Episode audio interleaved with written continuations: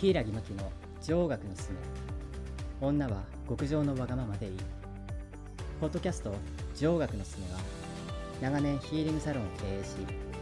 延べ1000名以上のクライアントと深く関わってきたヒーラーセラピスト柊木真希が女性たちに新しい生き方を提案しより豊かなあなたへとシフトチェンジするために人生の問題を解決していく番組ですはい、柊木真希です。今日もポッドキャスト「上学のすすめ」えー女は極上のわがままでいい」をお伝えさせていただきます。はい、では今日もねあのアシスタントの西条さんと一緒に進めていきます。西条さんよろしくお願いします。よろしくお願いいたしますはいではですね、えー、と前回女学の中女性が愛と美と豊かさの全てを満たしていないと幸福感を感じられないよということで愛について深く考察しました、はいでは、えー、女学的今日は美美しいと書いて美ですね、美しさですねそうですね美について、うんえー考察していきましょう、い男性でですけどどうですか、美って意識します意識しますねやっぱり、うん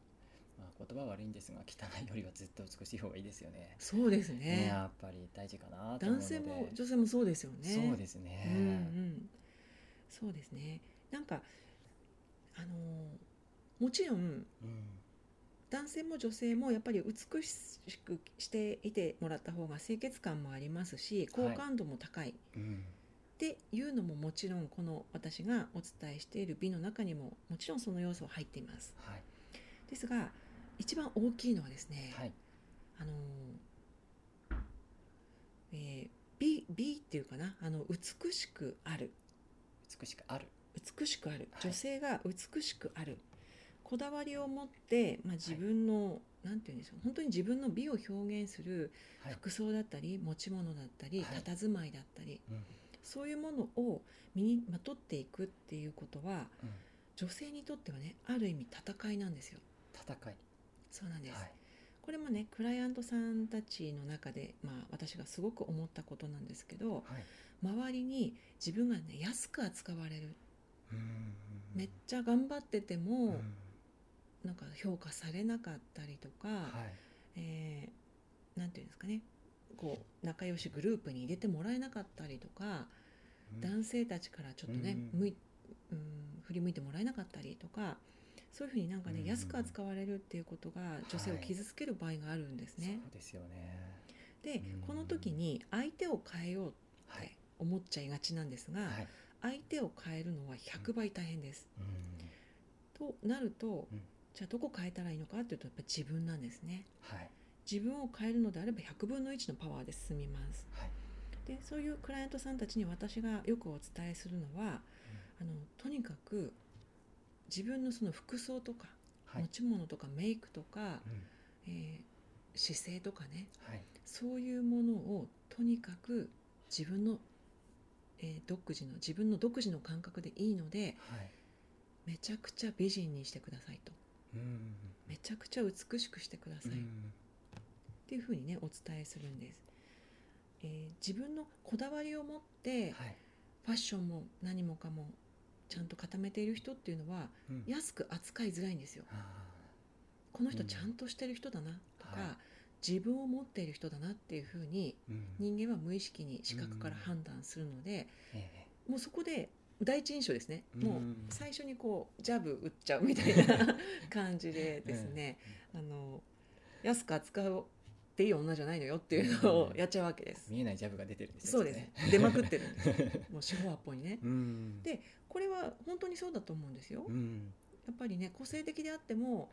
まあねふんわり系でもいいんだけど、うんやっぱりちゃんとうんあいろんなところに気使って綺麗にしてる人なんだなって思ったら、うんなんか簡単に扱っちゃいけない感じすると思うんですよ男性あでもしますねそれはそうですよねなんかあ気をつけてる人なんだなっていうかうんうんこだわってるのがなんかこう出てくるっていうかそうですよなんかね感じますねね、うう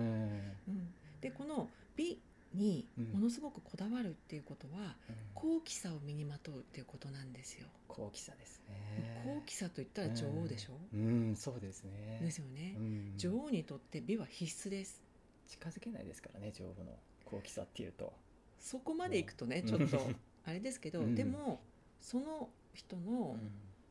なんていうんですかねこう安く扱わず本当に大事に扱おうってしてくれる人たちがまあいてくれればいいわけですよ、なので女性が唯一身にまとえるはい美しい鎧が美なんですね。うんうんということで、えー女性たちは自分の価値を上げたければ、やっぱりね美にこだわるうんうん妥協しない、うんもちろんこれは男性にも言えるかもしれません、はいね、男性であればねうん王ですよね、そうですねね大事なとこなんですねやっぱりそうですうねん私もともとねあの8,000年前から続く、はい一番古い帝王学の講師なんですよ。帝王学はいはいなんで帝王学って言ってしまうとどうしても男性のものっていう、うんね、印象が強いので、はいえーそれを、まあ、女性バージョンにアレンジしてはい上学うんっていうふうにしてるので、もうものすごくちゃんとね古い時代から伝わっているものをはい根底にしてるんです私うがん急に言い出したわけじゃなくてうね、ん昔からちゃんとその美っていうのはね戦いの一つの要素だったんですよじゃあずっとその8000年前からずっとこそううですそうで設計すさ、れてるというかうん、うん邪悪なものとか、うんまあ、良くないものとかと戦はいう時は美しくなきゃいけないんですよ、うん勝てないんですねなのでそれがまあ、ね、上学の中にもその根底として帝王学があるので、はいはい、女性は美しくいてほしいそうですねうんということで、まあ、今日はね美について深くこう考察させていただきました。はい、じゃあ今日もありがとうございました。ありがとうございましたはい